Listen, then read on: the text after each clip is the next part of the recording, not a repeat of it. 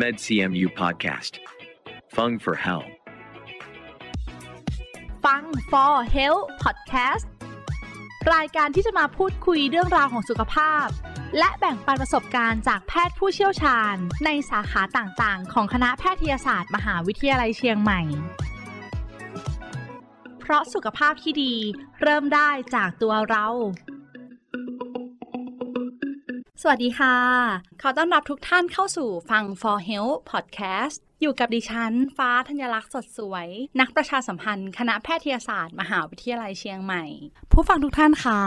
วันนี้จะนำเรื่องของอาคารหลวงปู่แหวนสุจินโนมาบอกเล่ากับผู้ฟัง ใครที่ได้มาที่โรงพยาบาลมหาราชนครเชียงใหม่ คณะแพทยศาสตร์ มหาวิทยาลัยเชียงใหม่ ต่างก็จะคุ้นเคยกับ ชื่อของอาคารหลวงปู่แหวนสุจินโนค่ะ วันนี้ดิฉันจึงได้เรียนเชิญท่านคณะบดีมาพูดคุยถึงการปรับปรุงอาคารหลวงปู่แหวนสุจินโนแห่งนี้ค่ะว่าอยู่ในขั้นตอนไหนมีการปรับปรุงในรูปแบบไหน ชั้นไหนที่เสร็จแล้วนะคะ ขอต้อนรับท่านคณะบดีคณะแพทยศาสตร์มหาวิทยาลัยเชียงใหม่ ศาสตราจารย์เชี่ยวชาญพิเศษนายแพทย์บรรณกิจโลจนาพิวัตรสวัสดีค่ะ ครับ สวัสดีครับ วันนี้โชคดีมากเลยค่ะ ที่เราจะพาผู้ฟังนะคะ ย้อนกลับไปเมื่อ 40 ปีก่อน เรามาทำความรู้จักอาคารซูจิโนแห่งนี้ก่อนค่ะ อาคารสร้างขึ้นช่วงไหน แล้วสร้างขึ้นในโอกาสใดคะ ครับก็คงเป็นโครงการหนึ่งเพื่อจะให้มีตึกดูแลผู้ป่วยของค่ะโรงพยาบาลมหาราชนครเชียงใหม่ ซึ่งมีผู้ป่วยในจำนวนมากขึ้นเรื่อย ๆ ในขณะนั้นนะครับ ก็คงเป็นโอกาสที่หลวงปู่แหวนสุจินโนมีอายุ 90 ปีนะฮะในปี 2521 ก็เลยมีโครงการในการสร้างตึกสุจินโนขึ้นมาค่ะแต่ว่าตึกนี้มีการสร้างเนี่ยจะระยะเวลาประมาณ 7 ปี นะครับ ก็พระบาทสมเด็จพระเจ้าอยู่หัวรัชกาลที่ 9 ก็ส่งมาเปิดเมื่อวันที่ 10 กุมภาพันธ์ ปี 2528 เป็นทางการนะครับค่ะก็เป็นเรื่องราวของตึกซึ่งมีความผูกพันกับคนสวนดอกกับคนเชียงใหม่และคนทั้งประเทศนะครับค่ะนะฮะ เชื่อว่าหลายคนที่มาที่โรงพยาบาลมหาราชนครเชียงใหม่ต้องคุ้นหูกับอาคารแห่งนี้อย่างแน่นอนเลยค่ะ เราอยากจะรู้ว่าตลอด 40 ปีที่ผ่านมาค่ะท่านคณะบดีคะอาคารสุจิโนแห่งนี้รองรับผู้ป่วยในแต่ละปีเนี่ยมากน้อยแค่ไหนคะครับก็อย่างที่ทราบนะครับว่าโรงพยาบาลมหาราชนครเชียงใหม่เนี่ยเรารับผู้ป่วยปีหนึ่งประมาณ1ล้าน4แสนคนค่ะและผู้ป่วยในประมาณ 50,000 คน และขณะนี้หลังจากที่เราผ่านโควิดนะฮะก็คงมีผู้ป่วยเพิ่มขึ้น ตอนนี้เรามีประมาณ1ล้าน5แสนคนต่อปีนะครับโอ้โหก็เป็นจำนวนมากนะครับ เมื่อเทียบกับโรงพยาบาลอื่น ๆ เพราะฉะนั้นเราก็เลยจำเป็นจะต้องมีการพัฒนาหรือปรับปรุง ในส่วนต่างๆ ที่เราเคยมีซื้อคุรุพันธ์ที่มีความทันสมัยมากขึ้นค่ะเพื่อรองรับผู้ป่วยกลุ่มนี้นะครับ ก็ไม่แปลกใจเลยนะคะ ที่ในแต่ละปีเนี่ยจะมีการรองรับผู้ป่วยกว่า 1 ล้านรายครับซึ่ง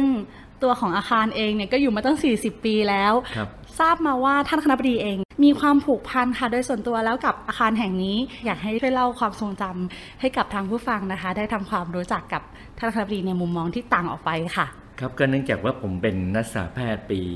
รหัส2525 นะครับค่ะก็เป็นสิทธิ์เก่าของคณะแพทยศาสตร์มหาวิทยาลัยเชียงใหม่เรา ขณะนั้นต้องเรียนว่า โอ้โห พวกเราดีใจหรือภูมิใจมากที่มีตึกซูจิโนเกิดขึ้นนะฮะ ผมก็เป็นนักศึกษาแพทย์อ่ารุ่นที่สองเนี่ยที่มีโอกาสได้ใช้ตึกซูจิโนค่ะได้มีการเรียนรู้ผู้ป่วย แล้วก็ตอนนั้นต้องบอกว่าตึกมีความทันสมัยมากนะฮะยังต้องมีความลับนิดหน่อยนะฮะต้องบอกว่าตึกซูจิโนเนี่ยเป็นตึกที่ป้องกันแผ่นดินไหวโอ้เป็นตึกแรกของจังหวัดเชียงใหม่ค่ะตอนนั้นรูปแบบของตึกก็มีความทันสมัยแล้วก็มีศักยภาพในการรองรับผู้ป่วยอย่างเต็มรูปแบบนะครับ ผมก็เป็นรุ่นที่สองที่มีโอกาสใช้ เพราะว่าปกติเราจะขึ้นในตอนที่เราอยู่ปีสี่ค่ะก็ต้องเรียนว่าเราภาคภูมิใจแล้วก็มีความผูกพันกับตึกนี้มาก ขณะนี้ก็มีโอกาสที่มาเป็นผู้บริหารนะครับ ก็คงอยากจะเห็นตึกนี้มีความทันสมัยในปัจจุบันนะครับค่ะก็อย่างที่เรียนให้ทราบนะครับว่ามาตรฐานของการแพทย์ในปัจจุบันเนี่ยในอาคารต่างๆ ก็มีการเปลี่ยนแปลง 40 ปีที่แล้วกับตอนนี้นะครับ ก็มีโอกาสที่ ได้ใช้ตึกในช่วงแรกๆมีโอกาสได้มีโอกาสได้ปรับปรุงตึกให้ทันค่ะสมัยกับมาตรฐานการแพทย์ในปัจจุบันค่ะก็เป็นหนึ่งในความภาคภูมิใจในส่วนตัวแล้วกันนะครับนะฮะเราก็อยากจะเห็นตึกแห่งนี้เหมือนย้อนไปเหมือนวัยหนุ่มสาวเหมือนกันนะคะ เพราะครับช่วงเวลา 40 ปีที่ผ่านมา ตั้งแต่ท่านธนบดีเป็นนักศึกษาแพทย์ค่ะ ตึกนี้ก็เหมือนทำงานทุกวันไม่ได้หยุดหย่อนเลยนะคะ ได้มาปรับมาพัฒนาให้ในอาคารแห่งเนี้ยมีความทันสมัยมากขึ้น หรือ โครงการต่างๆเนี่ยจะเป็นยังไง อยากให้ท่านคณะบดีเล่าให้ฟังค่ะว่า โครงการปรับปรุงสุจินโนนะคะตอนนี้เป็นยังไงบ้าง ปรับปรุงไปแล้วกี่ชั้นต่างจากเดิมยังไงบ้างคะครับก็เรียนว่าอย่างที่ได้กล่าวนะฮะว่าตึกนี้ไม่เคยหยุดการใช้งาน เพราะว่าค่ะรับผู้ป่วยใน แล้วก็มีบางส่วนเป็นห้องตรวจนะครับพอมีคนไข้เข้าก็มีคนไข้ออก ปกติใน 40 กว่าปีที่ผ่านมาเนี่ยถ้ามีการปรับปรุงก็ปรับปรุงเล็กน้อยค่ะเพราะว่าใช้งานอยู่ตลอดเวลา นะครับ ก็คงเป็นส่วนหนึ่งที่ผมมีโอกาสมารับตำแหน่งคณะบดี แล้วก็มีโครงการในการปรับปรุงตึกสุจินโน หรือว่าเราเรียกว่าเซฟสุจินโนค่ะนะครับ มีใจของคนสวนดอกทุกคนนะฮะอยากให้มีการปรับปรุงโครงการนี้เกิดขึ้นแล้วปรับปรุงตึกสุจินโนนะครับ ก็ตอนนี้ก็เรียนว่าเราปรับปรุงไปแล้ว 6 ชั้น 6 ชั้นก็มีความทันสมัย แล้วก็ต้องบอกว่าสิ่งที่ได้รับปรับปรุงไปนะครับ ผมเล่ารายละเอียดของตึกนี้ให้นิดหนึ่งแล้วกันนะครับค่ะก็ตึกนี้มีตึกที่อยู่เหนือดินประมาณ 15 ชั้น แล้วก็มี 1 ชั้นที่เป็นชั้นใต้ดิน เป็นห้องชายลังสีนะครับค่ะแล้วก็ในตึกนี้ก็ประกอบด้วยส่วนต่างๆนะครับ มีตั้งแต่หอผู้ป่วยสามัญแล้วก็ 3 ชั้นเป็นหอผู้ป่วยพิเศษนะครับ ตอนนี้เราได้ปรับปรุง 4 ชั้น ซึ่งเป็นหอผู้ป่วยสามัญเรียบร้อยแล้วนะครับ แล้วก็มีการต่อเนื่องในการปรับปรุง และ 2 ชั้นที่ปรับปรุงเสร็จก็คือหอผู้ป่วยพิเศษนะครับ ก็เรียนว่ามีความรู้สึกว่าตอนที่เราปรับปรุงนะฮะตอนปรับปรุงที่ชั้นเดียวยังไม่รู้สึกถึงการเปลี่ยนแปลงค่ะพอปรับปรุงไปเรื่อยๆแล้ว รู้สึกว่าตึกที่ไม่ได้รับการปรับปรุง ควรจะรีบในการปรับปรุงเป็นอย่างยิ่ง เพราะว่าความทันสมัยของตึกที่เกิดขึ้น แล้วก็เป็นมาตรฐานของการแพทย์ในปัจจุบันนะครับ ทั้งตึกเนี่ยถ้าปรับปรุงเสร็จนะฮะผมพูดถึงห้องสามัญแล้วกันนะครับ ก็เป็นชั้น 3 ถึงชั้น 11 ห้องรวมทั้งหมดมี 106 ห้อง 106 ห้องเป็นห้องรวมใหญ่นะครับค่ะแล้วแต่ละห้องก็มีจำนวนเตียงประมาณ 6 เตียง นะครับก็ทั้งหมดมีประมาณ 600 กว่าเตียงซึ่งรับผู้ป่วยสามัญนะครับสมัยก่อนเนี่ยตัวตึกเราเพื่อรับผู้ป่วยให้มากที่สุดเลยค่ะก็ในแต่ละห้องเราจะมีถึง 8 เตียง แต่ว่าเนื่องมาจากมาตรฐานในปัจจุบัน แล้วก็สิ่งต่างๆที่เกิดขึ้นการแพร่กระจายของเชื้ออะไรต่างๆ ซึ่งมีการเปลี่ยนแปลงไป เราก็ลดจาก 8 เตียงเป็น 6 เตียงแต่เราทำบริหารจัดการเนี่ยเตียงไม่ได้ลดนะฮะ ก็บริหารจัดการเรื่องวอร์ดต่างๆ ที่หอผู้ป่วย ให้มันรวมกันใช้ในสิ่งที่สามารถใช้ร่วมกันได้ แต่ส่วนใหญ่ก็จะไปให้ผู้ป่วยมีห้องมีเตียงที่เหมาะสมขึ้นนะครับ ก็คงเป็นส่วนหนึ่งที่มีห้องรวมนี้จำนวน 106 ห้องอย่างที่ผมกล่าวนะครับ ประมาณค่ะ600กว่าเตียง แล้วเรามีห้องพิเศษอีกอีก 3 ชั้นนะครับ ก็จำนวนชั้นละ 26 เตียง ก็รวมเป็น 78 เตียงค่ะก็คงมีการบริการอย่างเต็มรูปแบบ ถ้าผมเล่าอย่างเงี้ยคือแต่ละวันเนี่ยจะต้องมีคนที่อยู่ในตึกสุจินโนประมาณ 700 คนนะฮะที่เป็นผู้ป่วยในยังไม่รวมเจ้าหน้าที่นะคะยังไม่รวมเจ้าหน้าที่นะฮะค่ะก็ต้องบอกว่าการปรับปรุงเนี่ยก็เป็นปรับปรุงในส่วนของหอผู้ป่วย แล้วก็เราเปลี่ยนคุรุพันธ์อะไรทั้งหมดนะครับ แล้วต้องบอกว่าระบบต่างๆ เมื่อ 40 ปีที่แล้วเนี่ยมีการเปลี่ยนแปลงมากมายค่ะตอนนี้ระบบน้ำดีน้ำเสียระบบแก๊สระบบอะไรต่างๆเนี่ยได้ถูกปรับปรุงหมดในโครงการนี้ก็คงเป็นมาตรฐานในปัจจุบัน แล้วก็คงเป็นตึกที่จะอยู่กับเราอยู่ตลอดนะครับ ส่วนห้องต่างๆที่เกิดขึ้นก็ต้องเรียนว่าเราเปลี่ยนคุรุพันธ์ทั้งหมดนะครับโอ้โหจากเตียงที่เป็นสมัยก่อนเป็นเตียงเหล็กนะฮะแต่ต้องหมุนเอาใช้ใช้ใช่มือใช่อัตโนมืเดี๋ยอวนี้ใช่ไหมเราคคะงเป็นเตียงที่เป็นใช้วัสดุที่เป็นมาตรฐานทางการแพทย์ค่ะเป็นไฟเบอร์อะไรต่างอือฮึๆแล้วก็คุรุพันธ์อะไรต่างๆ ก็มีการเปลี่ยนแปลงไป ก็คงเป็นสิ่งที่ผมคิดว่าถ้าการเปลี่ยนแปลงเสร็จนะฮะตอนนี้เราปรับปรุงไปประมาณ 40 กว่าเปอร์เซ็นต์ละนะครับก็เหลือทิศทางที่จะไป ผมคิดว่าอีกประมาณ 1 ปี เราน่าจะจบทั้งโครงการค่ะนะครับ ก็คงเป็นส่วนหนึ่งที่เราเห็นว่าทั้งบุคลากรทางการแพทย์ ผู้ป่วยก็คงมีได้รับการได้รับประโยชน์แล้วกันนะฮะสิ่งดีๆ ที่เกิดจากโครงการนี้ค่ะก็ทำให้ผมว่าผลการรักษาผู้ป่วยดีขึ้น และสิ่งต่างๆก็มาซึ่งความประทับใจของทุกฝ่ายนะครับค่ะนะฮะครับมองภาพนะคะ ผู้ฟังหลายท่านอาจจะเอ๊ะนึกภาพไม่ออกค่ะ ลองพิมพ์เข้า Facebook หรือว่าเว็บไซต์ของคณะแพทย์นะคะ ก็จะเริ่มมีภาพข่าวออกมาแล้วนะคะ ห้องทันสมัยมากเลยค่ะ แอบขึ้นไปดูมาแล้วนะต่างไปจากเดิมเยอะมากเลยครับจนลืมภาพเดิมไปเลยนะคะครับก็เป็นเรื่องที่น่ายินดีค่ะ ที่เชื่อว่าประชาชนชาวเชียงใหม่รวมถึงทั่วภาคเหนือเองก็รอคอยค่ะว่าเอ๊ะตอนนี้ถึงชั้นไหนแล้วนะ คาดว่าจะเสร็จเมื่อไหร่วันนี้เราโชคดีมาก ๆ ที่ได้มานั่งพูดคุยกับท่านคณะบดีค่ะ นอกจากแผนของโครงการปรับปรุงอาคารแห่งนี้ทราบว่าคณะแพทย์เองก็ยังมีแผนที่จะพัฒนาอีก หลายด้านนะคะ อยากให้ท่านคณะบดีช่วยเล่าให้กับผู้ฟังได้ทำความรู้จักโครงการต่างๆ สักนิดนึงค่ะ ครับก็เนื่องจากโครงการนี้เป็นโครงการที่โครงการใหญ่โครงการหนึ่งค่ะในการปรับปรุงนะฮะแต่เราเห็นว่าการปรับปรุงต่างๆเนี่ยก็ปรับปรุงไปแล้วบ้าง หรือว่ากำลังจะร่วมกันในการปรับปรุง ขณะนี้เราคิดว่าในส่วนที่มีการปรับปรุงไปแล้วนะฮะก็คงเป็นส่วนหนึ่งที่ถ้ามาที่ชั้นสองของอาคารที่เราทำการ ต่อเติมกันนะครับค่ะก็คืออาคารบุญสม แล้วก็อาคารตะวันนะครับ เรามีห้อง observe หรือว่าห้องสังเกตอาการ ปกติห้องสังเกตอาการก็คือห้องที่ก่อนคนไข้จะ admit ถ้าเราไม่แน่ใจอะไรต่างๆเราก็มาสังเกตอาการนะฮะ ก็ปรับปรุงเสร็จแล้วก็มี OPD หลาย OPD ที่หรือว่าหอหอผู้ป่วยนอกนะห้องหอห้องตรวจผู้ป่วยนอกนะฮะที่ค่ะตรวจที่เราทำการปรับปรุงอยู่หลายห้องนะครับ ขณะนี้ก็เรียนว่าสิ่งที่ปรับปรุงได้เสร็จก็คือ คงจะเป็นส่วนของ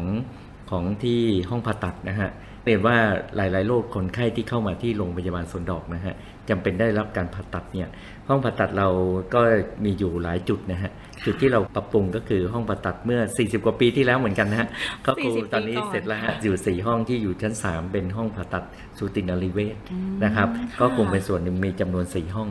แล้วก็จะมีจำนวนอีก 19 ห้องก็จะมีการปรับปรุงที่ชั้น 2 ซึ่งตอนนี้อยู่ในเฟส2นะครับ ก็จะสำเร็จประมาณ 1 ปี จะเห็นว่าภาพรวมจากการที่ผู้ป่วยมานอนที่ตึกซูจิโน ผู้ป่วยบางคนได้รับการผ่าตัดนะครับ ก็เป็นโรคของทางสัญญกรรม หรือว่าทางสูตินรีเวชหรือว่าโรคทาง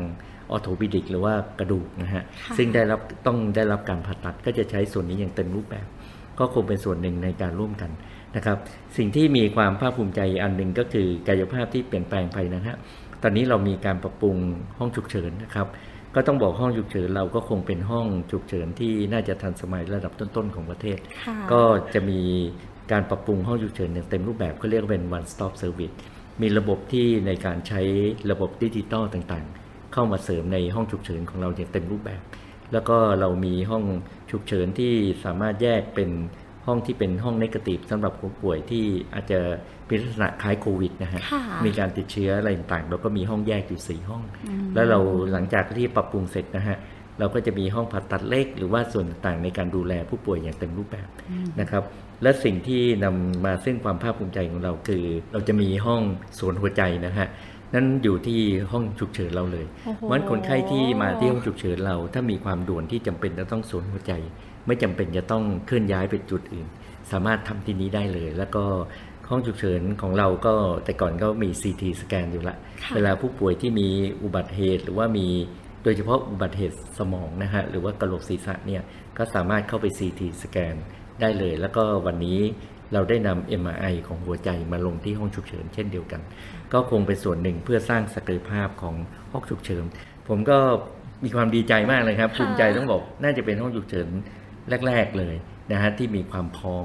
ระดับของดิจิตอลอะไรต่างๆ และส่วนที่เครือข่ายที่ไปเราเรียกว่ากลุ่ม ก็เรียกว่าโครงการ Smart Ambulance ค่ะก็คือรถพยาบาลของเราก็จะเป็นรถ Smart Ambulance ก็หมายถึงว่าเป็นรถที่สามารถที่เวลาไปรับผู้ป่วยนะฮะค่ะในรถก็เหมือนกันหนึ่งห้องฉุกเฉินโอ้โหนะฮะก็สามารถรักษาหรือว่าอะไรดูแลผู้ป่วยขณะนั้นได้เลย คงจะเป็นส่วนหนึ่งที่จะเสร็จประมาณปลายเดือนมิถุนาค่ะ ประมาณต้นเดือนกรกฎาก็คงจะมีการใช้ห้องฉุกเฉินใหม่อย่างเต็มรูปแบบ ก็ให้พวกเราไม่ต้องมาใช้แล้วกันนะฮะมาชมค่ะมาดูมาอะไรต่างๆก็ก็เพื่อจะเอาคนไข้ที่มีความด่วน หรือว่าต้องการรับการรักษาไปฉุกเฉินเนี่ยเราจะทำให้ประสิทธิภาพดีขึ้น แล้วผมมั่นใจว่าอัตราการรอดชีวิตของผู้ป่วยจะดีขึ้น จากการเราปรับปรุงนะครับค่ะ ส่วนอื่นที่เราได้เห็นมีการปรับปรุงนะฮะ จริง ๆ เรามีการปรับปรุงหลายจุดมาก ห้องเปลี่ยนไขกระดูก เวลาคนไข้เป็นมะเร็งหลอดเลือดอะไรเนี่ย เราก็ต้องมีการเปลี่ยนถ่ายนะครับ ซึ่งพวกนี้ต้องใช้เทคโนโลยีขั้นสูงนะฮะค่ะเพราะป้องกันการติดเชื้ออะไรต่างๆ พวกนี้เราก็มีการปรับปรุงอย่างเต็มรูปแบบก็เสร็จละนะครับโอ้โหก็ก็คงเป็นส่วนหนึ่งที่ทุกคนอาจจะไม่ทราบนะครับ เราก็มีการปรับปรุงส่วนนี้แล้วก็ ก็มีการจะมีแผนในการปรับปรุงอีกหลายจุดนะครับ ก็ขอฝากทุกคนเราติดตามด้วยนะครับค่ะแล้วก็อันหนึงในในส่วนผมลืมไปว่าในส่วนของการปรับปรุงห้อง OPD อะไรต่างๆเนี่ยทางคณะกำลังก้าวไปสู่ก็เรียกว่าเป็นโรงพยาบาลที่ใช้ระบบ telemedicine ก็คือเป็นระบบแพทย์ทางไกลเนาะค่ะตอนนี้เรามีศูนย์แพทย์ทางไกลนะฮะอยู่ที่ชั้น 2 ของอาคารเฉลิมพระบารมี ก็ต้องบอกว่าเป็นศูนย์การแพทย์ที่เราได้ความสนับสนุนจากค่ะจากหลายองค์กรนะฮะก็คงมีเครื่องมือที่ทันสมัยในการใช้ระบบของ telemedicine ก็คงเป็นส่วนหนึ่งที่ผมคิดว่าคนไข้บางกลุ่มเนี่ยไม่จำเป็นจะต้องมาโรงพยาบาลค่ะซึ่งเชื่อไหมครับว่าการมาโรงพยาบาลแต่ละคนเนี่ยบางทีเนี่ยไม่ใช่เฉพาะผู้ป่วยนะฮะญาติก็ต้องมาญาติพี่น้องบางคนต้องเสียเวลาเป็นวันค่ะอะไรต่างๆ ถ้าเราใช้ระบบอ่าแพทย์ทางไกลนะฮะผู้ป่วยสามารถลดค่าใช้จ่าย แล้วก็บาง คนไข้บางกลุ่มที่เราเลือกนะฮะก็คือเช่นคนไข้ที่ติดตามผลการรักษาแล้วก็แล้วก็มารับยาต่อเนื่องอะไรไม่จำเป็นจะต้องมาโรงพยาบาลค่ะกลุ่มนี้ก็จะได้รับการรักษาเหมือนแพทย์ทางไกลในอนาคตอืมนะครับ ก็คงเป็นส่วนหนึ่ง ซึ่งเรากำลังจะทำระบบอย่างเต็มรูปแบบ ก็เฝ้าติดตามแล้วกันนะครับเป็นเรื่องที่ะคบน่ายินดีมากเลยค่ะครับเพราะว่าแค่เราฟังเหมือนเป็นน้ำจิ้มที่ท่านคำดีได้เกริ่นตื่นเต้นแทนผู้ฟังแล้วนะคะ เชื่อว่าประชาชนชาวจังหวัดเชียงใหม่รวมถึงภาคเหนือเอง จะมีความรู้สึกมั่นใจค่ะ ในศักยภาพของบุคลากรทางการแพทย์ของคณะแพทยศาสตร์มหาวิทยาลัยเชียงใหม่นะคะโชคดีมากๆได้มานั่งพูดคุยนะคะทำให้เราได้เห็นว่าโอ้ทางการแพทย์ทำงานหนักมาก ๆเลยนะครัคะบเชื่อว่าแต่ละโครงการที่ท่านคณะบดีได้กล่าวให้เราฟังเนี่ยไม่ใช่เรื่องง่ายเลยครับแต่ก็มีความพร้อมอย่างมากที่จะให้บริการในประชาชนอย่างเต็มรูปแบบนะคะ วันนี้โชคดีมากๆค่ะ ได้มาพูดคุยกัน ต้องขอบพระคุณท่านคณะบดีมากๆเลยนะคะ เวลาหมดแล้วค่ะ สวัสดีค่ะครับสวัสดีครับและขอขอบคุณผู้ฟังทุกท่านที่อยู่ด้วยกันตรงนี้ค่ะ นอกจากนี้นะคะ ผู้ฟังยังสามารถติดตามข่าวสารของคณะแพทยศาสตร์ มหาวิทยาลัยเชียงใหม่ ได้อีกหลากหลายช่องทางค่ะ ไม่ว่าจะเป็นบนเว็บไซต์ Facebook YouTube Twitter Telegram Instagram Podcast เพียงพิมพ์คำที่ช่องค้นหาว่า med cmu นะคะ med cmu เพียงเท่านี้ค่ะ ก็จะมีข้อมูลเกี่ยวกับการดูแลสุขภาพอีกมากมายเลยค่ะสำหรับวันนี้นะคะ ต้องลาทุกท่านไปก่อน ครั้งหน้าจะเป็นเรื่องอะไร อย่าลืมติดตามกันต่อนะคะ สวัสดีค่ะ MedCMU Podcast. Fung for Health. เพราะสุขภาพที่ดี เริ่มได้จากตัวเรา